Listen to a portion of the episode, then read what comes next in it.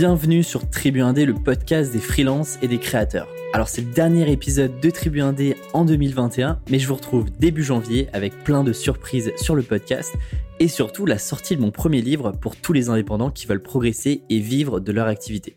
Pour ce nouvel épisode thématique, j'accueille Rémi Rivas. Rémi fait partie des anciens sur le podcast puisqu'il était l'un des tout premiers invités du podcast. Je vous renvoie sur l'épisode 7 si vous voulez en savoir plus sur son activité, son parcours et ses stratégies pour bien gérer ses missions. Aujourd'hui, on se focalise sur un sujet qui m'a été demandé de nombreuses fois, comment est-ce que je crée de la récurrence avec mes clients existants? Parce qu'on l'oublie parfois, mais c'est tellement plus simple de continuer de travailler avec nos clients existants plutôt que d'aller prospecter, négocier et puis chercher de nouvelles missions. Nos clients actuels, eh bien, ils connaissent notre valeur, ils sont normalement déjà satisfaits de notre collaboration, mais quand on arrive en fin de mission, on se pose plein de questions à quel moment est-ce qu'il faut que j'anticipe une possible nouvelle mission, qu'est-ce que je peux proposer comme prestation supplémentaire, et puis quelle est la bonne approche pour amener le sujet sans faire le commercial que l'on voit arriver à 4 km. Eh bien, on parle de tout ça avec Rémi dans cet épisode, une dernière chose, je sors mon premier livre le 14 janvier 2021 aux éditions Erol. qui s'adresse à tous les indépendants qui veulent progresser avec méthode pour bien gagner leur vie en freelance et profiter de leur liberté. Pour accéder à des bonus exclusifs pour sa sortie, je vous retrouve dans la newsletter du podcast sur tribuindé.com slash livre.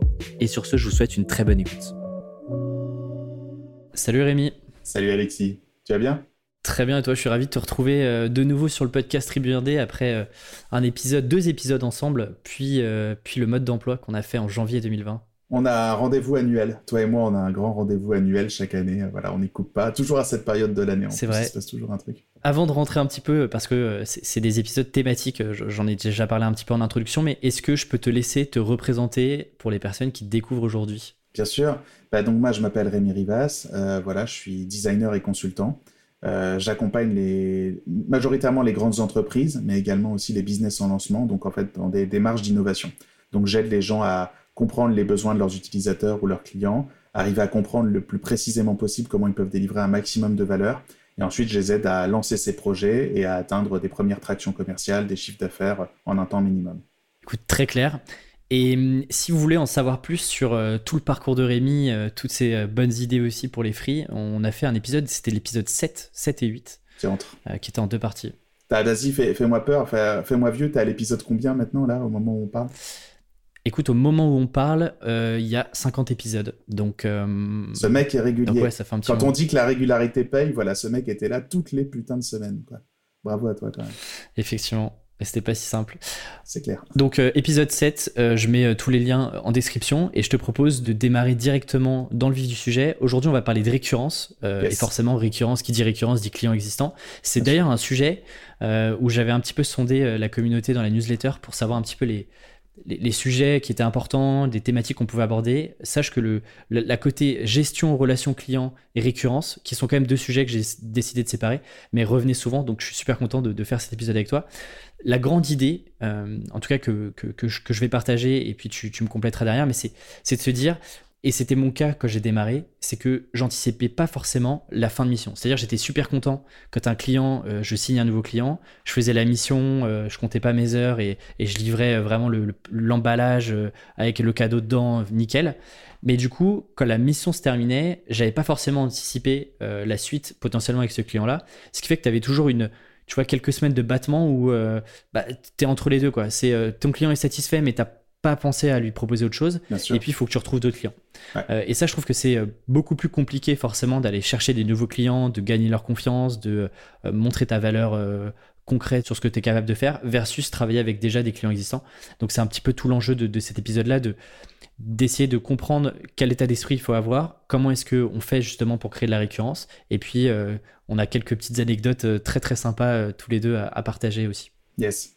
Toi, globalement, c'est quoi un petit peu l'état d'esprit euh, tu qu'il faut avoir avec tes clients actuels? Comment est-ce que toi tu, tu t'abordes, t'approches la récurrence client? Est-ce que euh, c'est c'est quelque chose d'inné que tu fais depuis le début? Euh, Comment ça se passe un peu pour toi de ce côté? Alors c'est pas inné et bien sûr depuis le début, bah forcément quand tu débutes la, première année par essence, t'as pas encore de clients, donc il y a très peu de récurrence. Tu vas aller chercher des nouvelles personnes, souvent d'ailleurs des pas que des clients, mais aussi des partenaires, des partenaires de mission, des collaborateurs, des gens bah, qui vont te staffer, qui vont te briefer. Et effectivement, euh, moi, c'est un truc qui a commencé assez tôt dans mon business et dont j'ai pu mesurer. Je le cherchais pas volontairement au début, en fait. Je l'ai plutôt appris sur le terrain. Et je me suis dit, ah oui, c'est vrai, en fait, dis donc, euh, les gens, ils ont une tendance à revenir, à te ressolliciter sur des trucs. Et en fait, mine de rien, euh, c'est tellement dur de trouver un nouveau client parce qu'en fait, toute la problématique quand tu cherches un nouveau client, c'est qu'il faut trouver la bonne personne qui a le bon problème, qui a la possibilité de décider aussi de mettre l'argent en face pour pouvoir t'embaucher. Il faut aller l'intercepter au bon moment dans son processus de réflexion. Il faut l'écouter et forcément, comme tu sors de nulle part, même si tu es recommandé, il faut gagner sa confiance, il faut le tester humainement, il faut collaborer. Tout ça, ça prend du temps. Et donc, ce qui est assez génial en fait, euh, et qu'on soupçonne pas, c'est que le plus difficile est fait quand on a déjà travaillé avec un client. En fait, il nous aime bien, il nous aime bien en tant qu'humain, il nous fait confiance, il apprécie nos capacités et nos qualités, et donc il est mille fois plus susceptible de refaire appel à nous. Et donc en fait, moi, euh, j'en ai, c'est une sorte de jeu auquel je joue maintenant. C'est en fait, je dis mes missions, elles n'ont pas de fin. Mes missions, elles sont infinies. Alors qu'est-ce que je veux dire derrière ça? Ben en fait, c'est exactement comme des potes. Tu vois, euh, ben, quand t'es pote avec quelqu'un. Euh, en fait, par essence, euh, la relation d'amitié, elle n'a pas de fin, tu vois. En fait, euh, les gens, ils disent pas on arrête d'être potes. Ce qui se passe, pourquoi est-ce que tu perds de vue des potes? D'ailleurs, c'est ce qu'on dit, je l'ai perdu de vue. Ben, parce qu'on arrête de s'écrire, on arrête de communiquer, on arrête de se donner des nouvelles. Et mes clients, pour moi, même si c'est pas des amis, c'est des clients, c'est différent. Mais je suis dans la même logique. C'est je me dis, euh, ok, bah, je dois leur donner des nouvelles régulièrement, je dois leur amener de la valeur, même gratuitement régulièrement. Je dois leur montrer que je pense à eux et que je leur demande des nouvelles. Parce qu'en fait, bah, comme ça, on reste en contact. Et le fait de rester en contact dans leur tête, ça augmente d'autant plus la probabilité qu'ils fassent appel à moi un jour. Et tu vois, c'est vraiment intéressant de voir ça, euh, voir ça de cette manière-là parce que euh, t'as pas forcément le réflexe de dire, tu vois, de dire que tes missions n'ont pas de fin. C'est contre-intuitif puisque tu envoies une facture euh, de, fin de mission, quoi. Donc en fait, effectivement, c'est assez intéressant parce que tu as aussi ce biais où moi, par exemple, je reçois pas mal de messages sur LinkedIn de, gens parfois que je connais pas, mais le fait qu'ils puissent me dire, bah voilà ce que je fais aujourd'hui, je travaille plutôt là-dessus. En fait, tu vois, ça reste dans un coin de ma tête et plusieurs fois et véridique, ça m'est arrivé de mettre en relation des gens que je connaissais pas forcément, avec soit des clients, soit d'autres freelances euh, que je connais qui avaient un besoin, et euh, juste de dire voilà, euh, j'ai jamais travaillé avec, avec X ou Y, mais en tout cas, il m'a parlé de ça. Contacte-le, de toute façon, tu, tu, tu, tu rien. Et ça, tu vois, tu le fais avec des mecs que tu connais pas. Alors imagine si en plus, c'est des mecs avec qui tu as eu le loisir de déjà travailler, c'est clair. qui sont bons, et mm. donc tu dis, je te recommande machin, j'ai bossé avec, il défonce, vas-y. Non, c'est clair, c'est clair. Donc la force de la recommandation hein, dans notre taf, ça fait tout. Hein. C'est 95% de mon chiffre. Moi, c'est de l'entrant et c'est du bouche à oreille. Hein. Il n'y a pas de secret. Donc ce que je comprends bien, c'est que finalement, tout l'enjeu quand tu, euh, quand tu joues au jeu de tes clients et, au jeu du freelancing, c'est de faire en sorte que tes clients pensent à toi tout le temps. En tout cas, au maximum, même après la fin de la mission. C'est l'inverse. C'est toi qui dois penser à eux. Mais c'est exactement ça, bien sûr. C'est toi qui continues à penser à eux c'est toi qui continues à vouloir les accompagner et à te soucier de leurs résultats et qui va toi-même les solliciter pour dire ça se passe bien, le truc que je vous ai livré, il marche bien, il n'y a pas eu de couilles, ça va, ça va pour vous, vous en êtes tout dans vos résultats, la stratégie. Voilà, en fait, tu fais tout sauf le mec qui prend la thune et qui se barre et puis qui donne plus jamais de nouvelles. C'est toi, tu dis ouais, vous m'avez donné de la thune, hein, euh, j'appelle pas pour le paiement, hein, j'ai bien encaissé, c'est cool. Et là, normalement, j'ai plus rien à vous demander parce que moi j'ai fait mon taf, mais ça va ça, ça fonctionne bien, vous êtes satisfait, je peux faire un petit truc en plus, euh, etc. Vous en êtes tout dans votre vie, mm. euh, c'est quoi la prochaine étape? Tu prends des nouvelles. Tu prends des nouvelles et comme ça, bah, tu penses à eux, donc ils pensent à toi. Mais tu sais, t'as as ça aussi avec, euh, même avec des potes à qui tu, tu as des potes qui te demandent des services. Moi, ça m'est arrivé. Ouais. Où en fait, tu vois, les, les, mecs te donnent pas de nouvelles et ils t'envoient un message genre tous les ans et tu sais qu'ils vont te demander un truc quoi. Et forcément, tu es un peu plus réticent à passer du temps, surtout si t'as pas le temps parce que tu te dis, ok, en fait, c'est très opportuniste euh, et j'ai pas forcément le temps de versus quelqu'un avec qui, en fait, euh, tu vois, où j'ai pas forcément calculé et il y a un moment où il me demande un service et je dis, ok, go, euh, ok, go, c'est cool, tu vois, on y va. Mais donc, effectivement, c'est un bon enjeu ne pas attendre d'avoir des trucs à demander à ses clients pour les contacter. En fait, voilà, c'est le simple. N'attendez pas d'avoir des trucs à demander aux gens pour les contacter. Et dès que vous pensez à eux parce que vous avez lu un truc intéressant, parce que vous pensez à eux pour une raison, ou parce que vous voulez savoir comment ils vont, ou que vous posez des questions, contactez-les en fait. Euh, prenez l'habitude de les contacter régulièrement. C'est clair. Sans l'espagnol. Sans. Et avant de, donner vraiment des conseils ultra actionnables, un peu de terrain, moi j'avais envie de discuter avec toi de, trois modèles de, récurrence que je trouvais intéressants parce que une fois que tu as compris qu'il faut faire de la récurrence et que euh, tu mets en place euh, certains systèmes ou certaines actions pour euh, créer cette récurrence-là et, rester dans la tête de tes clients, il y a toujours cette question de, OK, mais qu'est-ce que je peux leur vendre concrètement, comment est-ce que je peux poursuivre la collaboration avec eux? Et je trouvais ça intéressant par rapport à mon expérience et puis aux discussions que j'ai pu avoir. Euh, je trouvais qu'il y avait trois modèles. Je pense qu'il y en a plus, euh, c'est évident. Mais je trouve qu'il y en a trois qui sont assez intéressants et qui peuvent en plus se, euh, être utilisés par, par des freelances qui ont des métiers vraiment aussi différents. Donc c'est pas que du marketing, pas que du dev, pas que du design, etc. Le premier, c'est le modèle que moi j'appelle de l'optimisation. L'idée, c'est de dire, quand j'ai fait une mission avec un livrable à la fin, c'est mon rôle de me dire, OK, c'est quoi la prochaine étape à la place de mon client? Qu'est-ce qu'il doit faire une fois que j'ai livré euh, tel sujet? Exemple très concret, moi au démarrage, ce que je faisais, c'était que je rentrais par la petite porte avec mes clients et que je passais jamais par de la stratégie au démarrage, mais je faisais de l'opérationnel très concret. Et au démarrage que je me suis lancé, je faisais beaucoup de création de contenu, notamment des articles. Ce que je faisais, c'est que je commençais à écrire des articles et au bout de 2-3 mois, je leur disais, on a fait 3 euh, mois, vous avez déjà du contenu, est-ce que ce serait peut-être cool de se faire un petit bilan, euh, un petit audit de ce qui a été fait et de préparer la suite sur de la stratégie? Et donc ça, typiquement, j'aurais pu juste m'arrêter à faire de la récurrence, à, créer des articles pendant un an. Bah là, en fait, euh, hop, j'ai, anticipé parce qu'à un moment donné, ils allaient avoir besoin de savoir le retour sur investissement de, ça. Et bah, en fait, j'ai un peu anticipé ça en leur, en leur euh, proposant justement de faire cette partie strat. un autre exemple, par exemple, c'est de se dire, si tu as fait le contenu d'un site internet, bah, tu peux te dire, OK, une fois qu'il est live, euh, bah, peut-être qu'il va y avoir de l'optimisation à faire, on va mettre en place certains outils, on va mettre des plans de tagage sur Google Analytics, euh, on va faire, euh, il va falloir le faire connaître le site, donc on va faire un peu de com. ça, j'ai une, histoire, un exemple là-dessus, ouais, c'est ça. Nous, à, à l'époque, on faisait beaucoup de sites internet avec Mathias, qui est mon associé avec qui je travaille principalement aujourd'hui. il y avait plein de gens, ils venaient nous, parce qu'ils voulaient un site, mais ils n'étaient pas du tout sensibles à la notion de trafic et d'analyse du trafic. Et en fait, nous, euh, on leur mettait gratuitement euh, le tagage analytics en plus du site. On disait c'est pour nous, tu comprends pas, mais t'inquiète, tu vas comprendre. Et l'avantage, c'est que comme on avait la main sur leur trafic analytics et qu'on le voyait évoluer avec eux, euh, et ben, on leur expliquait aussi quand ils comprenaient pas. Des fois, ils nous appelaient en disant je veux un rapport machin, je comprends pas comment ça fonctionne, donc on les aidait. Et donc, ce faisant, ben, on gardait la relation avec eux. En fait, c'était du SAV gratos. Et l'avantage, c'est qu'on pouvait célébrer les étapes. Donc, euh, quand le mec, il faisait ses, je sais pas, 100 000 premiers visiteurs uniques, on était en mode, ouais, tout, on va boire des coups, champagne et tout. Et forcément, bah, quand tu vois le mec, euh, il y, a, il y a une traction, il y a des visiteurs, il y a des trucs à faire, bah, à chaque fois, vous discutez. donc, euh, tu vas faire quoi maintenant? Tu veux communiquer sur quels médias sociaux? Tu veux quel genre de trucs? Et ben, toi, tu es là pour prendre le brief en même temps, en fait. Donc, tu continues à l'accompagner bien au-delà de la livraison, exactement comme tu viens de le dire, ouais. Mais, mais, mais ça, c'est excellent, je trouve, effectivement, de, de célébrer. Et en fait, en plus, ton client s'y attend pas forcément. Tu as accès à l'information. Euh, et, et, en fait, tu, tu, ouais, tu prends les devants et euh, typiquement, euh, tu, tu lui offres une petite bouteille de champ ou, ou tu, lui, tu, lui, tu lui fais livrer quelque chose. Une fois, on l'a fait livrer chez lui, ouais, du ruinard. C'était à son bureau. Félicitations pour tes 1 million de visiteurs. Et le mec, on lui avait jamais fait, il nous a rappelé, on se dit, c'est quoi ce bordel et tout, tu vois. Et en fait, on, savait avant lui qu'il avait fait un million de visiteurs uniques, le mec le savait pas, tu vois. Donc c'était super drôle, en fait. On était là, bah ouais, et tout, c'est ouf, mec. Il était là, waouh, et tout. Il a été voir son boss, il a fait, on a fait un million de VU, il le savait même pas, lui, tu vois.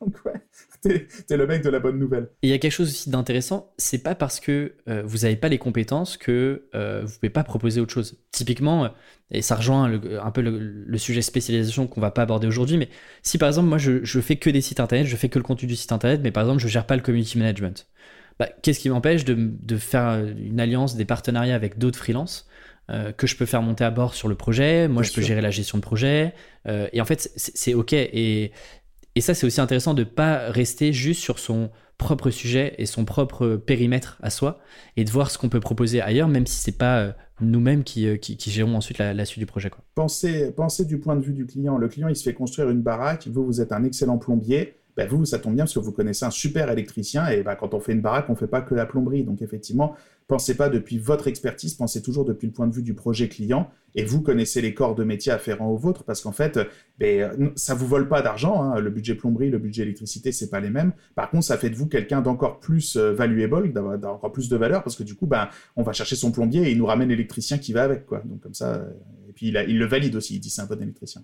Là-dessus, euh, et encore une fois, data véridique d'un de, mes de mes anciens clients, Enfin, je, je devrais même pas dire ancien client, je devrais dire d'un de mes clients, euh, même si je travaille pas avec Client pour un jour, client toujours. Mais quand je leur ai demandé, euh, quand je fais mon point euh, de fin de mission sur, ok, qu'est-ce que vous avez pensé de, de notre travail et tout, et c'est revenu plusieurs fois, c'est par exemple la capacité à mettre en relation d'autres corps de métier avec mon client. Et ça, c'est quelque chose qui a énormément de valeur pour le client.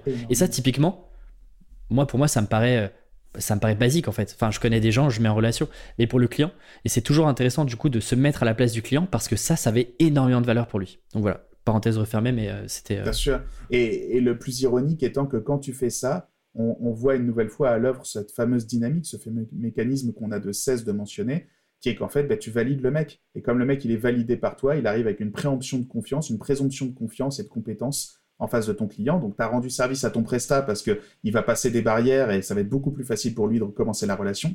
Et tu rends service à ton client parce qu'en fait, ce que tu lui dis, c'est j'ai fait le tri pour vous. Exactement. J'ai bossé avec 20 mecs, il y en a un, franchement, il arrive à l'heure, il bosse bien, il y a du résultat. Je vais vous mettre en relation avec. Vous n'avez pas besoin de vous demander si c'est un bon. Moi, je l'ai fait. Il est bon. Exactement. Faites-moi confiance. Le, deuxième modèle, donc le premier modèle que moi j'appelle optimisation, le deuxième modèle c'est un modèle de maintenance euh, slash SAV. Euh, je ne sais pas si on a besoin de le développer, mais c'est assez classique. C'est euh, c'est beaucoup sur des sujets techniques, mais je suis sûr qu'on peut l'avoir sur même des sujets de design quand tu as fait une, charte graphique et que tu as besoin de l'updater. Mais c'est dire comment est-ce que je maintiens un existant, un livrable que j'ai pu livrer à un moment T, comment est-ce que je le maintiens dans le temps. Et donc là, on peut avoir un système, par exemple, d'abonnement qui, à mon avis, fonctionne très bien. Là, j'ai pas d'exemple, moi, concret de ce que j'ai pu faire là-dessus. Euh, je sais pas si toi, tu en as un. Alors moi, j'ai bah, moi, j'ai deux anecdotes marrantes. Euh, le premier, c'est nous, on a beaucoup bossé avec un directeur artistique qui s'appelle Julien, qui est super.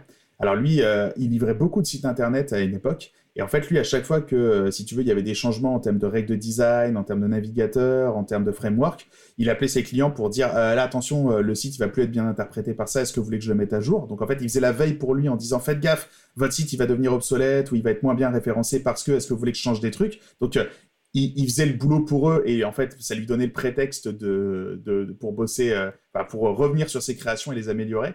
Et l'anecdote qui est complètement dingue, c'est que lui, il est sorti pratiquement du freelancing parce qu'il a fait un calcul tout bête. Un jour, il s'est assis. C'est peut-être un calcul que certains des auditeurs, des auditrices feront un jour. Il s'est dit, euh, il s'est assis, il a dit, je suis con. Il a dit, parce qu'en fait, moi, ça fait 10 ans que je fais ce métier. Je livre en moyenne, je sais pas moi, 5, 6, 10 sites par mois. Et systématiquement, comme mon client, c'est pas un techos, il me demande de gérer l'hébergement. Parce qu'il y comprend rien. Et moi, l'hébergement, c'est un truc, je le sous-traite pour lui, je marche dessus. Et tous les ans, je le renouvelle, sans rien foutre.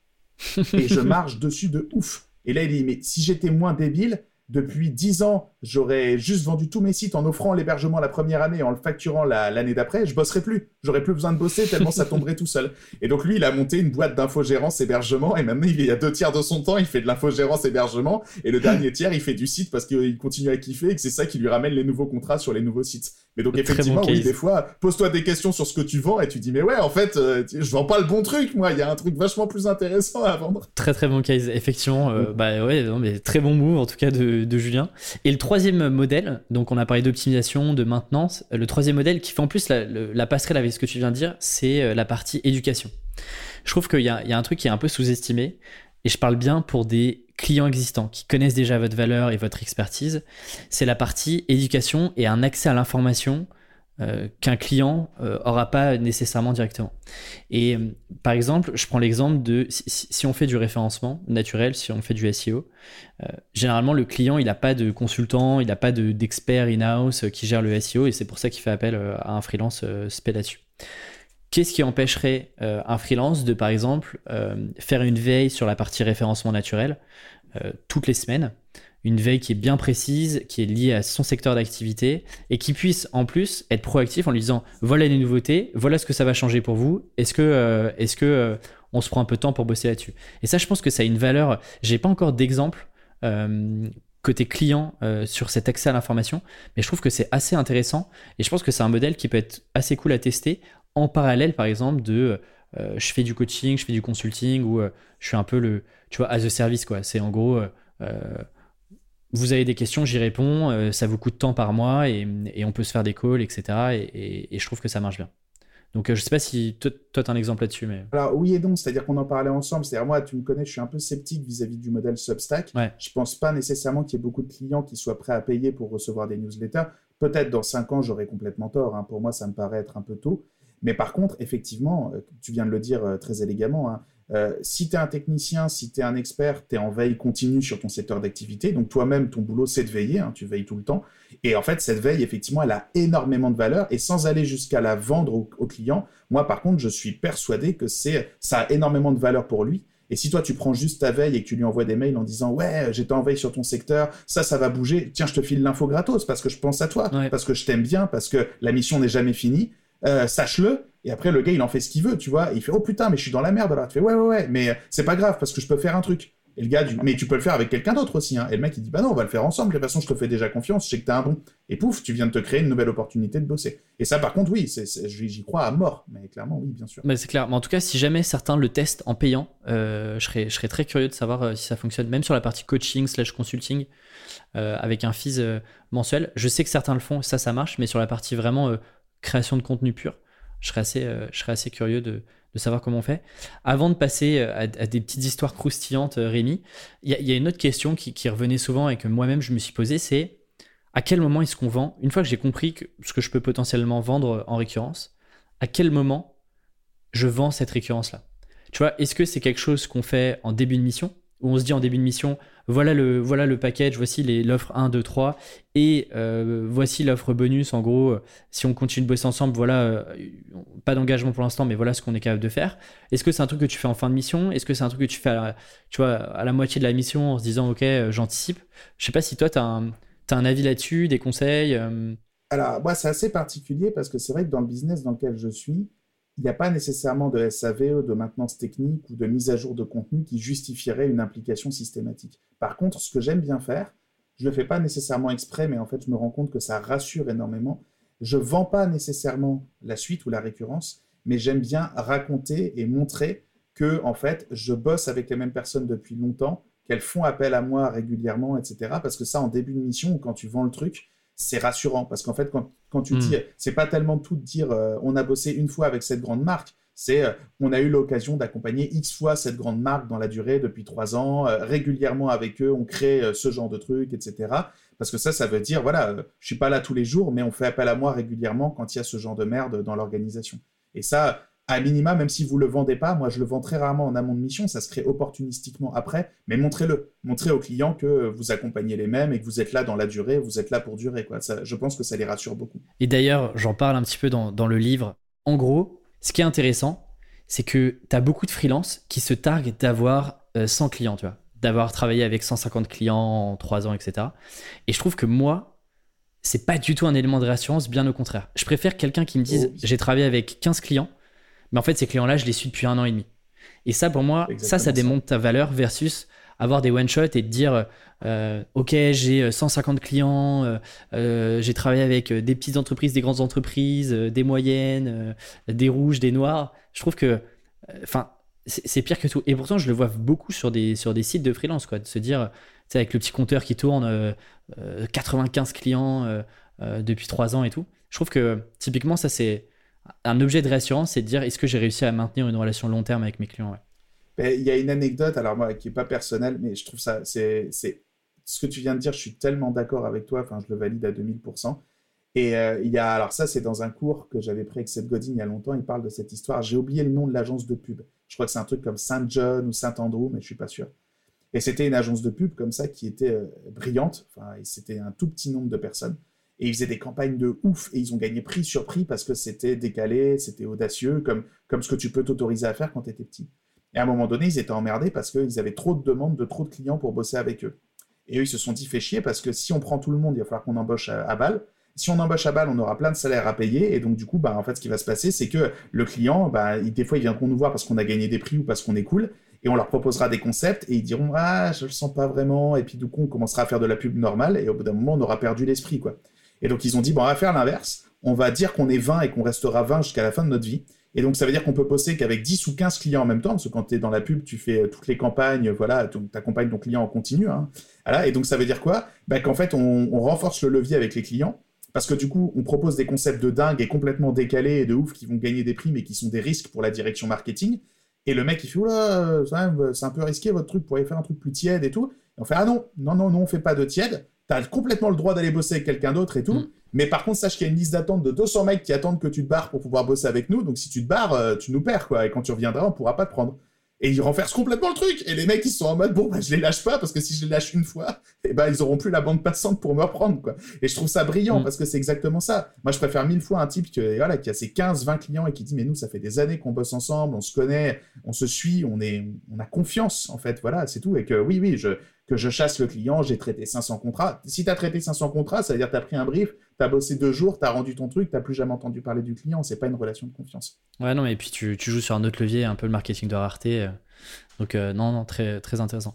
Pour conclure cette, petite partie, euh, selon les types de missions, ça dépend, mais j'aime bien anticiper avant d'envoyer mon livrable final. J'aime bien anticiper et commencer à préparer le client euh, sur euh, d'éventuelles collaborations futures. Et ça, c'est un truc que j'aime bien faire. Et en fait, après, c'est le même process, quoi. C'est que je refais euh, soit déjà forcément une visio ou un call, ou je les rencontre directement. Et, puis, je refais une petite propale, en fait. Il n'y a pas de. Même si c'est des, clients actuels, je les traite comme aussi des. C'est, je suis plus là à me dire ok, on fait un truc un peu à l'arrache, de toute façon, c'est un client qui, est dans la poche. Quoi. Je refais une vraie propale avec. Euh, avec euh, Non, mais c'est ça. On est dans ce bis parce qu'on s'intéresse aux gens. Euh, on a pu les convaincre de bosser avec nous parce qu'on leur a démontré notre intérêt sincère, on les a écoutés, on les a rassurés, ils nous ont fait confiance. On leur a démontré qu'on tenait nos promesses et qu'on était capable de livrer ce qu'on avait promis, ce qui est en fait une qualité rare. Ben, en fait, maintenant, on continue à faire attention à eux, bien sûr. Donc ça, la mission, elle ne s'arrête pas au livrable. Après le livrable, on va rappeler un moment plus tard euh, on va même leur dire, je vous rappellerai dans trois mois, et puis on va les rappeler. On va dire, alors ça se passe comment? Euh, Ça marche bien le livrable, il fonctionne bien, vous avez les bons résultats, vous êtes satisfait, comment ça se passe et tout? Et euh, c'est que le début, en fait, d'une longue série de contacts et d'intentions et de petites attentions qu'on va avoir et qui va conserver, nourrir la relation et rendre d'autant plus susceptible le fait qu'un jour, bah, on se refasse confiance et on bosse ensemble, ou que cette personne nous présente d'autres personnes, bien sûr. Et alors justement, une fois que tu termines cette première collaboration, tu, as noté sur, sur notre petit doc de préparation le câlin d'après. Alors, beau teasing parce que. Oui, le câlin, mais j'aime bien ça. Je serais curieux de savoir euh, qu'est-ce que ça veut dire? Alors, si tu veux, euh, souvent, ce qui se passe, euh, c'est que à la fin d'une mission, quand tu livres un truc qui est terminé, fini, bon, déjà, ça se fait pas tout le temps, mais c'est bien de célébrer. C'est quand même pas mal. Ça se fait beaucoup dans l'événementiel, par exemple. Hein, tu vois, quand tu as livré un truc et que ça y est, dernière minute, tout est fini, c'est bon. Alors là, c'est la fête, c'est la bérésina totale. Donc euh, voilà, donc ça se fait moins, j'imagine, quand tu livres du contenu pour une page web, hein, parce que bon, voilà, c'est moins, voilà, moins spectaculaire. Mais célébrer les fins de mission, dire ok, c'est rendu, c'est remis, c'est cool, prendre le temps de célébrer, c'est déjà énorme. C'est déjà une première forme de câlin d'après.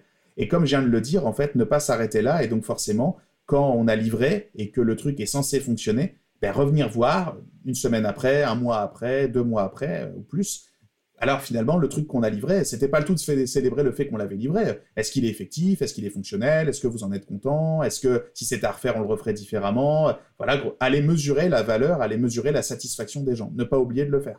Pas forcément avec un questionnaire, hein, mais juste rappeler en disant alors ce truc que je t'ai livré, est-ce que ça fait le job Montrer qu'on s'intéresse vraiment parce que toi-même, tu veux dire ce que tu leur dis, c'est c'est vrai. En plus, tu mens pas. Moi, je suis un expert, je suis un technicien euh, s'il marche pas bien, je dois le savoir, parce que comme ça, ça m'empêchera de faire la même bêtise avec d'autres clients. Donc je viens pour vous, mais je viens pour moi aussi. Est-ce que ça marche vraiment? Est-ce que ça hmm. vous satisfait vraiment? Et donc tu leur montres que tu n'étais pas juste là pour prendre de l'argent en échange d'un truc, tu étais là pour prendre de l'argent en échange du fait de leur amener des résultats. Et d'ailleurs, ces résultats, est-ce qu'ils les ont maintenant? Est-ce qu'ils sont contents? Est-ce qu'ils ont bien ce que tu leur as promis? À savoir non pas le livrable, mais les résultats. Donc ça, c'est la première chose. Sur la... Après, j'ai noté... Vas-y, vas-y, je t'en prie.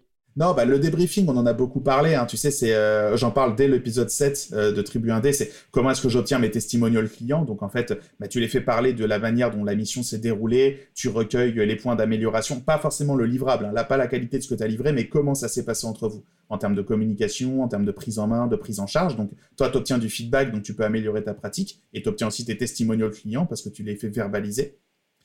Et euh, pareil, euh, ce que tu peux leur dire à l'issue de ce moment où tu as collecté leur savoir, euh, enfin leur perception, et que toi, du coup, tu as du, as du testimonial, tu as, as, des témoignages, bah, tu peux aussi leur dire Je me permettrai de vous rappeler régulièrement. Tu, annonces, tu dis Si ça vous dérange pas, j'aimerais bien vous rappeler dans 6 mois, dans un an, dans 18 mois, et tu le mets dans ton calendrier, ça, c'est le suivi. Et tu dis Voilà, pour savoir comment ça va pour savoir si vous vous en servez toujours, si ça amène les résultats, ce que vous avez constaté comme problème qui se crée, parce que moi, je veux savoir ce que vous allez devenir. Euh, vous arrêtez, vous continuez à m'intéresser. Vous n'avez pas arrêté de m'intéresser parce que vous avez payé. Moi, je continue à m'intéresser à vous et je veux savoir ce que vous allez devenir et, je vous demanderai régulièrement où est-ce que vous en êtes et ce que vous devenez. Voilà. Mais tu sais que d'ailleurs, c'est quelque chose que je fais euh, bah, grâce à toi hein, depuis, euh, puisqu'on s'était rencontrés. ça remonte, j'ai l'impression d'avoir 15 ans. Quoi. Tiens. mais, mais oui. Non, c'était en 2018. C'était en 2018, ouais. Et, et c'est vrai que depuis, c'est quelque chose que je fais systématiquement. Et, et, on en apprend pas mal. En fait, on apprend pas mal de choses aussi parce que. Et il y a aussi, moi, j'aime bien poser la question sur, sur le prix. Est-ce que le prix était. Qu'est-ce que vous avez pensé de mon devis? Parce qu'en fait, ils ont payé, ils ont été livrés, dans tous les cas, s'ils te disent, bah, en fait, c'était pas cher par rapport à ce que j'ai pu avoir, bah, en fait, c'est une bonne indication pour, euh, pour soi. Mais on, s'écarte du sujet. Bien sûr, pour le prochain. Ça pourrait, ça pourrait être. Euh, non, non, non, non, c'est tout à fait, non, c'est hyper pertinent. C'est une très bonne question. C'est une très, très bonne question, bien sûr. Non, non, et surtout, euh, qu'est-ce que vous avez pensé du prix Et puis, qu'est-ce que vous en avez pensé quand vous avez reçu le devis Qu'est-ce que vous en pensez en fin de mission, tu vois Parce qu'il y a ça aussi. Parce que si le client doit penser que tu es trop cher au début et il doit penser que tu n'étais pas assez cher à la fin. C'est vraiment dans, dans ce sens-là que ça marche. Dans l'autre sens, c'est un petit peu plus problématique, à mon avis, euh, sur ta relation client. Bah, pour, pour pérenniser la carrière, c'est dur. Est-ce que tu as un dernier mot de la fin euh, avant de, conclure cet épisode-là? Deux mots. J'ai lu le bouquin, il déchire. Euh, je ne l'ai pas encore précommandé parce qu'on peut pas, mais vous, précommandez-le. Et deuxième chose, on fait un métier merveilleux et en fait, même si on est des techniciens et même si on gère des problématiques de multiples natures, ce qu'on fait surtout, c'est la même chose que font tous les plombiers, tous les dentistes, tous les médecins du monde. On est dans le business de la confiance. On aide les gens à grandir, à devenir des meilleures personnes, à atteindre leurs résultats, à gravir des échelons. Et en fait, euh, quand on a compris ça, quand on a compris qu'en fait notre métier c'est développer l'humain et les aider à, atteindre leurs prochaines étapes, virtuellement il n'y a pas de limite. Tout ce qu'il faut c'est aimer les gens et s'intéresser sincèrement à eux. Et si vous aimez les clients, pensez à eux, montrez-leur que vous les aimez, montrez-leur que vous vous préoccupez autant qu'eux de ce qui leur arrive. Et en fait, ces gens-là sentiront, si vous êtes vrai, hein, si vous fakez, ça se verra tout de suite. Si vous êtes authentique et si c'est sincère, ils le sentiront et ils vous recommanderont et ils referont appel à vous parce que c'est tellement rare les gens qui font bien leur travail et qui se soucient de nous. Donc soyez ces personnes. Écoute, c'est une magnifique euh, conclusion.